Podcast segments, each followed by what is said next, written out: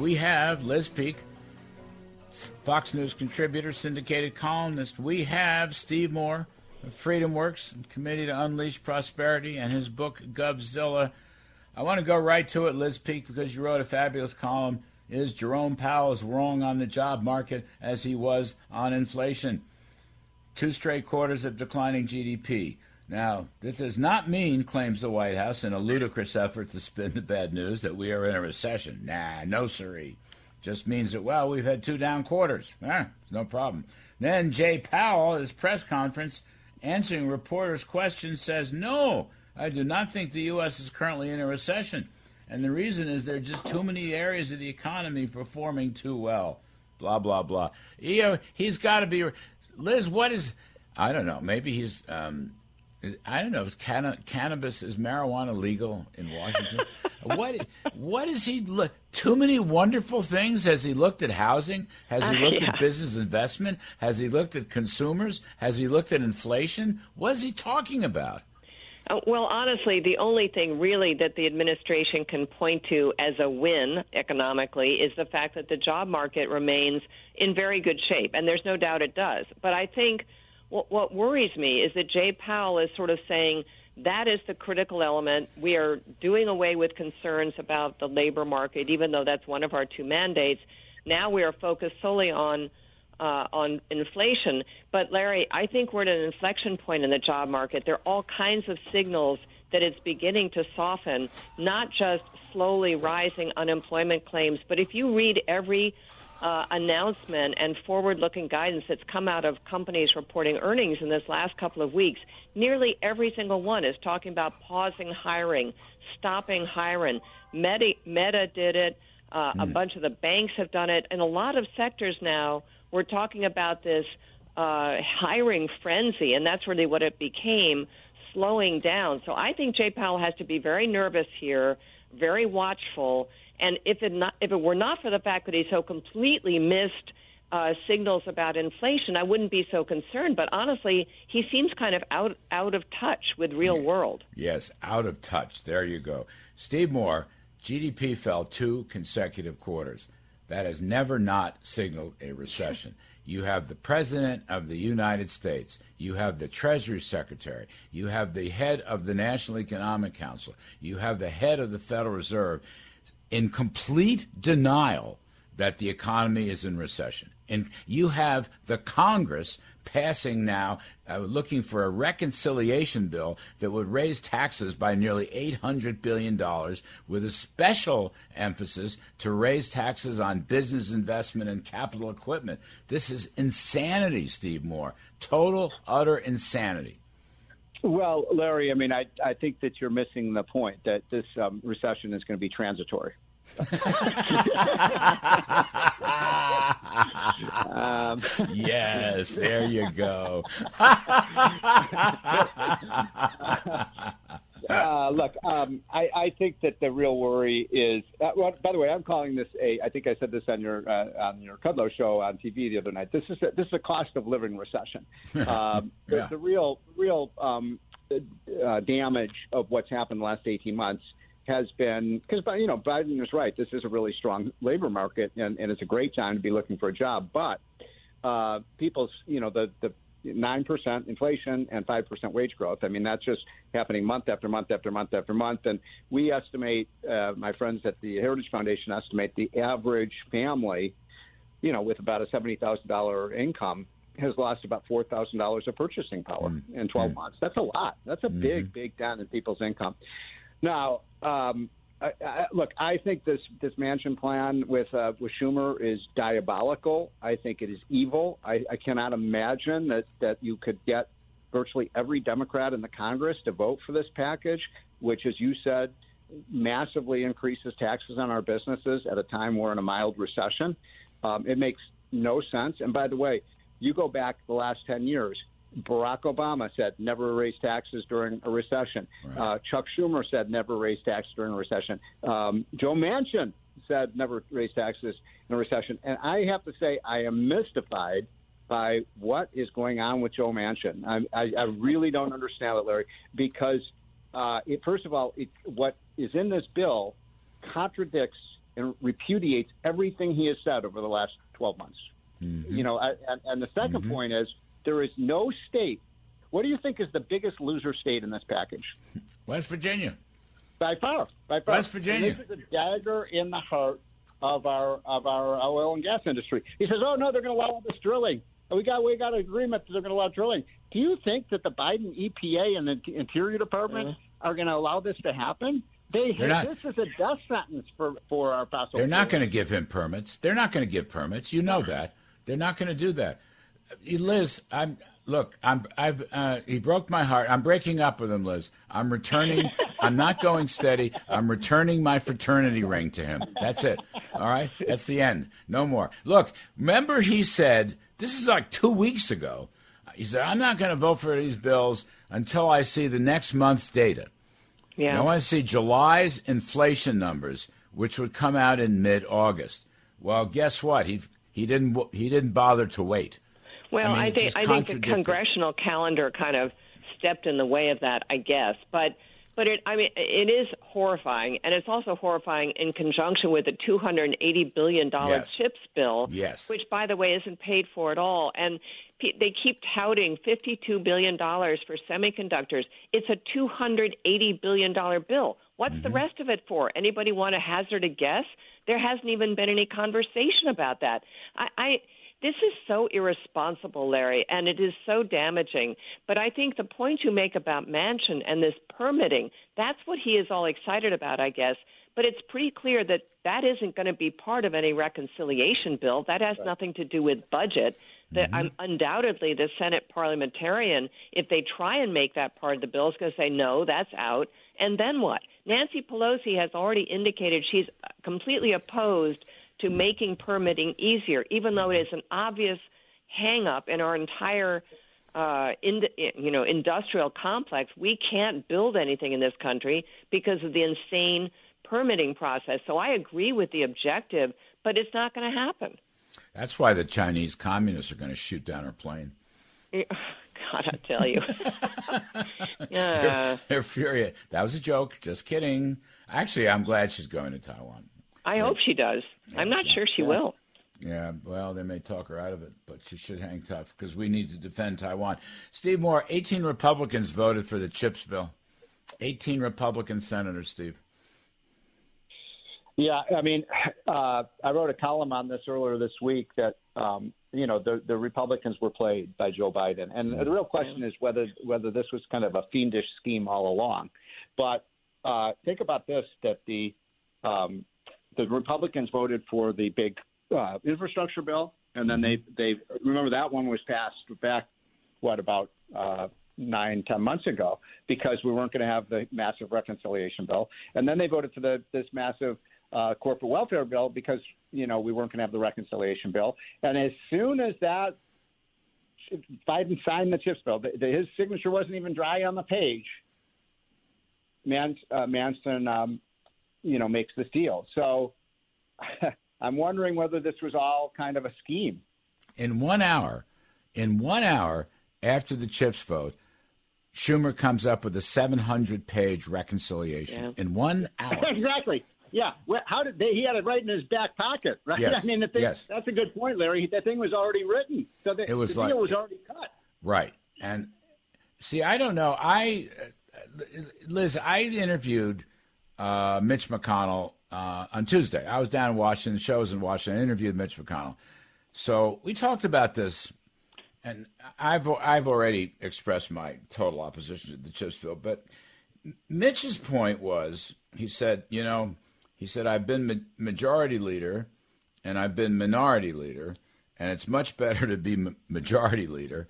And I said, Well, so now here you are. What's your agenda? And he said, Well, it's not my agenda. The agenda is set by the majority leader.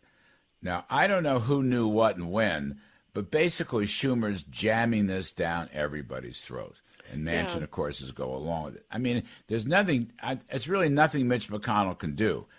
I don't know what he knew and when he knew it, but this is because if you're the majority leader, you do these things. It's sheer raw legislative power. Well, well, I hear, and you guys have probably better inside information than I do on this, but I've heard insiders say that Kyrsten Sinema was furious about the way this went down because mm. she was involved in getting Republicans to sign up on the CHIPS bill by promising them that there was no reconciliation bill in the works. Mm-hmm. So I think there's a lot of dirty dealing here. As far as Mitch McConnell's concerned, I, I mean, let's be honest here. I'm sure uh, some of these Republicans had uh, represent states. I know they do where these uh, investments by the semiconductor businesses may be made. So these states want those jobs. They want the investment. Uh, it's hor- I think it was unnecessary. I think there are other ways that these states uh, and our federal government could support this industry. But at the end of the day, the industry doesn't need much support. It's right. wildly profitable. Right. It's been on a two or three year binge of right. profit making. So, and by the way, why are they coming to the United States? Well, some like the one, the biggest uh, chip maker of all, is headquartered in Taiwan. Guess what? They may need another source at some point. Mm. So it isn't like this is just altruistic that they're building plants in America. They are providing themselves more secure supplies of semiconductor, which, from a business point of view, is obviously what they should be doing. Kids, I want to just lay this out. I had a great conversation earlier in the show uh, with Kellyanne Conway who is as smart a political advisor as there is. Uh, basically, uh, Steve, I'll talk with you. Um, the two biggest issues here, she, I guess, she met with Republicans about their um, contract with America, whatever it's being called. Um, crime and economy. Economy meaning inflation, recession. Crime and the economy. That is her advice. Uh, the crime issue has gotten back, I think, front and center. Trump gave a speech mostly about crime. Was a good speech uh, Tuesday at the um, America First Policy Summit. Uh, what do you think, Steve? Crime and economy, is that going to do it for the GOP? Or has the GOP undercut itself on the economy with all these spending bills? Well, uh, yeah, I like crime and the economy as two top priorities, no question. The Democrats are incredibly vulnerable on that, and I would add a third one is you know the border. Incidentally, I mean here's just here's a, an example of how. Uh, you know, completely wacky the Democrats' priorities are. They want to spend in this bill three hundred billion dollars on more green energy subsidies, and for uh, the the border folks tell me with for three billion dollars we could secure our border. So yeah. they want to spend a hundred times more money on uh, on that than than something that would actually help the economy. Now, your question though is really an important one. Will I think Republicans have lost a lot of credibility on the fiscal responsibility issue and the anti-big government issue because they many of them voted for that absurd uh, infrastructure bill, and and then you had what? How many was it in the Senate uh, that eventually uh, 16, 17, 18 Republicans voted for that uh, for that um, sham uh, corporate welfare bill that we were just talking about. That's a problem because I, when I talk to you know conservative leaders and you know people who run a lot of the sort of grassroots organizations, the one, number one kind of question on the mind of a lot of voters is, yeah, these Biden people are horrible, no question about it. The Democrat Pelosi and Schumer have to go, but they say, but will Republicans do anything different? Mm. And when they see Republicans voting for these big spending bills, that puts a lot of question marks in people's minds. Although I still think it's going to be, I think you're looking at an epic. I, I think if they pass this bill, Larry, I think this is going to be bigger than 94. That's how mm. angry the American people are. But Liz, um, undoubtedly, Steve is right. But Republicans, particularly the Senate Republicans, because that's up for grabs. I mean, Mitch McConnell said to me it's going to be 50 50 in the election. He said it's going to be one vote either way. That's mm-hmm. what he mm-hmm. told me. That was his forecast. So, you know, whether he's right or wrong, that's what he said. But, Liz, the question is Republicans, it seems to me, have got to make this reconciliation bill with all of its taxes and all of its spending. They've got to make a big deal about how bad this is. They cannot go quietly here. If they go quietly, they will have missed their last opportunity on economic policy, and that the CHIPS bill they passed really did undercut their credibility. So, can they do that? Can they communicate to the public that we will not let this happen ever again? Well, uh, they can make that promise. I don't think people will believe them. But honestly, I don't think people are so focused on bills that are passed. They're focused on how much meat costs in the grocery store. And mm. I think Republicans have to keep hammering home that more government spending leads to higher prices. That's a message that got out pretty early, and mm. I think it's a winning one. I just read uh, Donald Trump's speech uh, stem to stern. It's a long speech, and yeah, a lot of it was about law and order. And as I was reading it, I was thinking, you know what? He always has good antennae. Maybe this is Kellyanne uh, pushing him in this direction. But I think at the end of the day, what does every single person in this country want? They want to feel safe. They want to feel safe in their neighborhood. They want their kids to be safe. I think law and order is incredibly important, mm. and particularly because Democrats have do, done so much to undermine it uh, done so much to undermine our cops and uh, our border and so forth. So I think it's a really winning thing. That and inflation. That's what they need to be talking about. Yeah, no, I think that's right. I, I think that's right. Stay with the generic issues.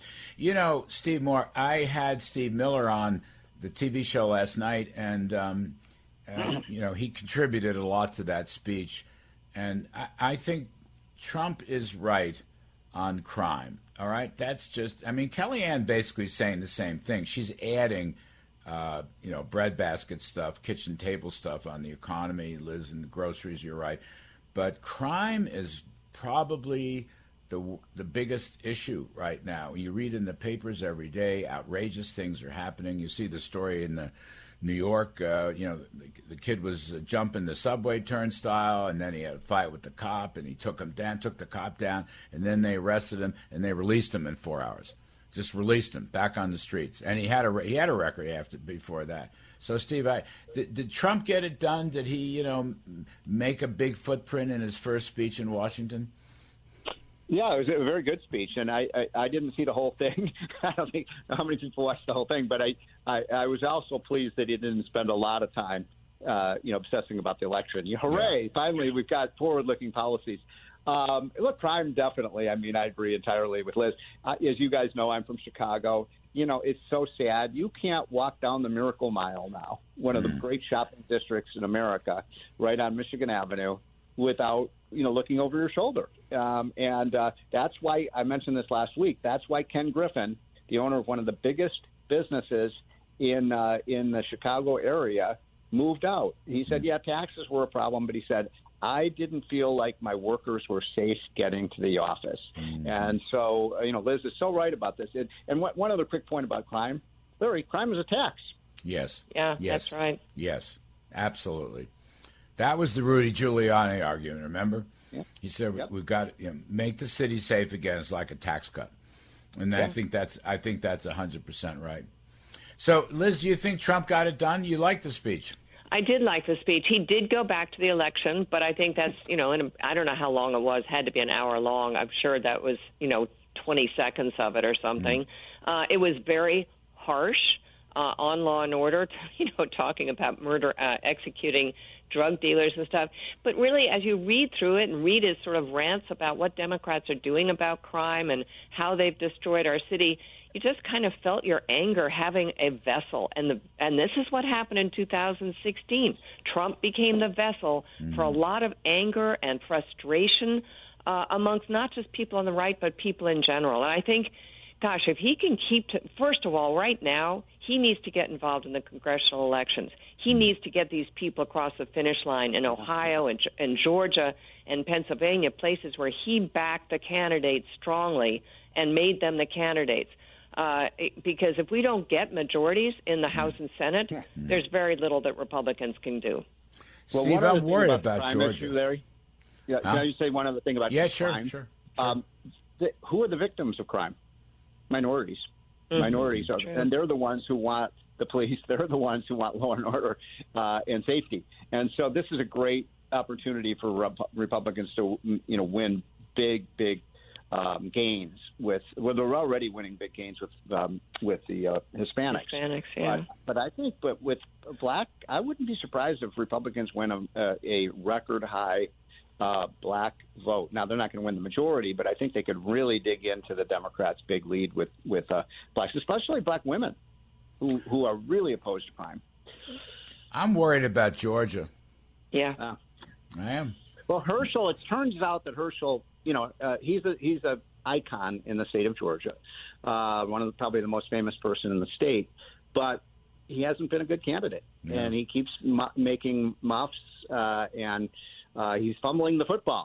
yeah, he is. So I he still is. think, by the way, I still think he's going to win. But it's this is no this is no uh, slam dunk. It should be a slam dunk because what is it? Warnock is you know Warnock is a complete left wing uh, crazy. So I still am going to put my money on Herschel, but it, it is not going well. It's not going smoothly. I'm worried, Liz, about Pennsylvania. I am too. I, Mehmet I mean, Oz is behind. You, yeah. you know, in all three of these races, by the way, I don't know if you've seen the fundraising reports for the second quarter. Huge, hugely being outraised uh, by Democrats. I think there's probably epic amount of billionaire out of state money going to Oz, I mean to uh, Herschel Walker mm. opponent Raphael Warnock, who raised I think 17 million dollars, which is like three times what Herschel Walker raised. The money's enormous, and I think people need Republicans, frankly, need to start paying attention to these races yeah. uh, because we're getting out outspent here a lot. Steve, you know who was good? Um, I had Adam Laxalt on the show on the TV show, mm-hmm. and he was really yeah. sharp. I was so impressed. Yeah, no, he's a great candidate. By the way, keep it up. But some of these races in, in blue states, I think Republicans have a chance of picking up some, yeah. some upsets. Yep. Liz Peek, Steve Moore, you're both wonderful. Thanks.